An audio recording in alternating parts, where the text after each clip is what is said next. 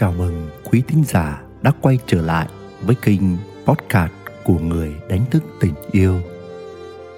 Tôi đang hiện diện ở đây với rung động của yêu thương và lòng biết ơn.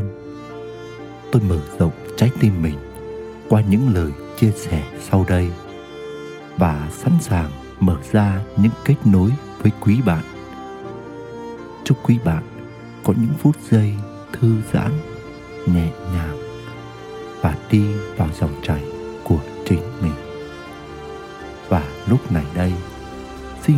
quý bạn một chút suy ngẫm nhỏ của tôi về mảng chủ đề hạnh phúc tự thân. Tôi hy vọng mình sẽ gợi ra được một góc nhìn để giúp bạn chạm được sâu hơn những kết nối bên trong của chính bạn. Xin mời quý bạn lắng nghe.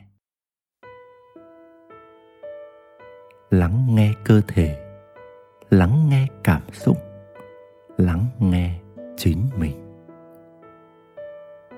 ngắm lại mình một lượt từ đầu đến chân. Hẳn sẽ có một vài ký ức đau thương nào đó trong bạn. Sống dậy từ gợi nhắc nơi một vài vết sẹo trên thân thể mình.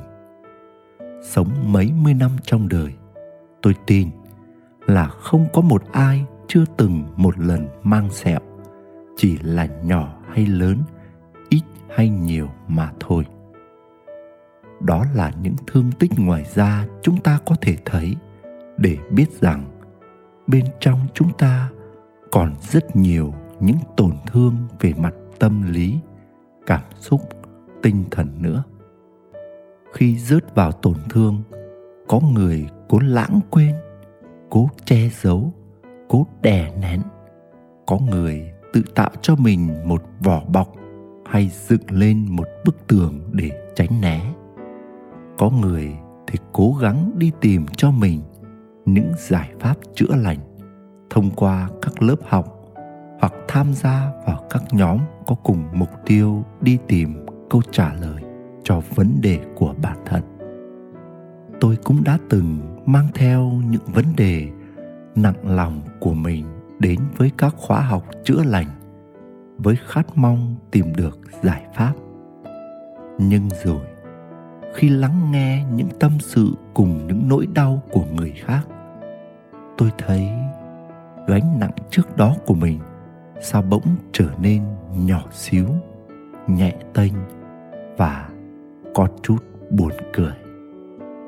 Câu chuyện của họ thì vợ chồng ngoại tình hay nửa kia có con riêng hay là chồng không chỉ cặp với một mà tận đến hai ba cô cùng một lúc. Hay vợ chồng xích mích đánh đập nhau. Hay mâu thuẫn với bên nội, bên ngoại. Hay vợ hoặc chồng là kẻ lừa dối gia đình hai bên. Chỉ nghe qua thôi mà trong tôi đã xuất hiện ý nghĩ rằng tôi mà lâm vào tình cảnh như họ thì chắc tôi đã chết ngay và luôn trong mớ đau thương ấy rồi. Nhìn lại những nỗi đau của mình, hỡi ôi, nó nhỏ như con thỏ ăn cỏ trên đồng cỏ. Chỉ là việc tranh cãi với vợ rằng chồng có cần nhất định phải rửa bát giúp vợ hay không? Hay là chỉ là vợ chồng quên ngày cưới? Hay là chỉ là chồng thiếu tinh tế nên chọn quần áo không đúng màu vợ thích.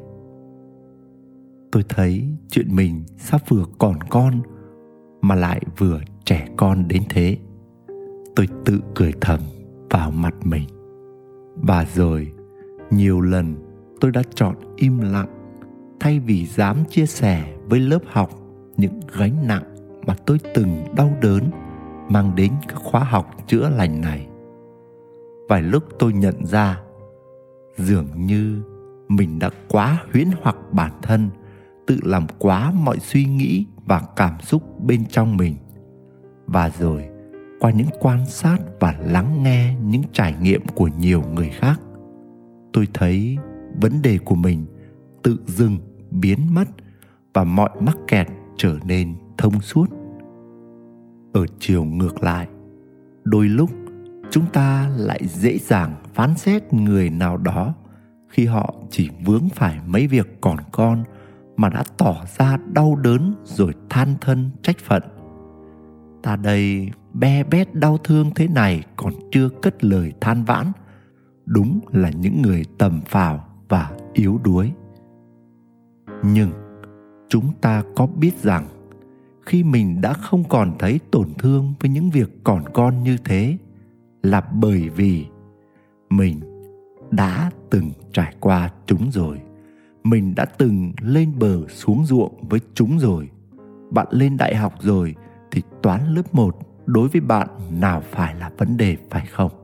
Chúng ta đã từng là những học sinh lớp 1 với những thách đố dành cho độ tuổi lớp 1 và đó là những nền tảng quan trọng để chúng ta lên những lớp cao hơn.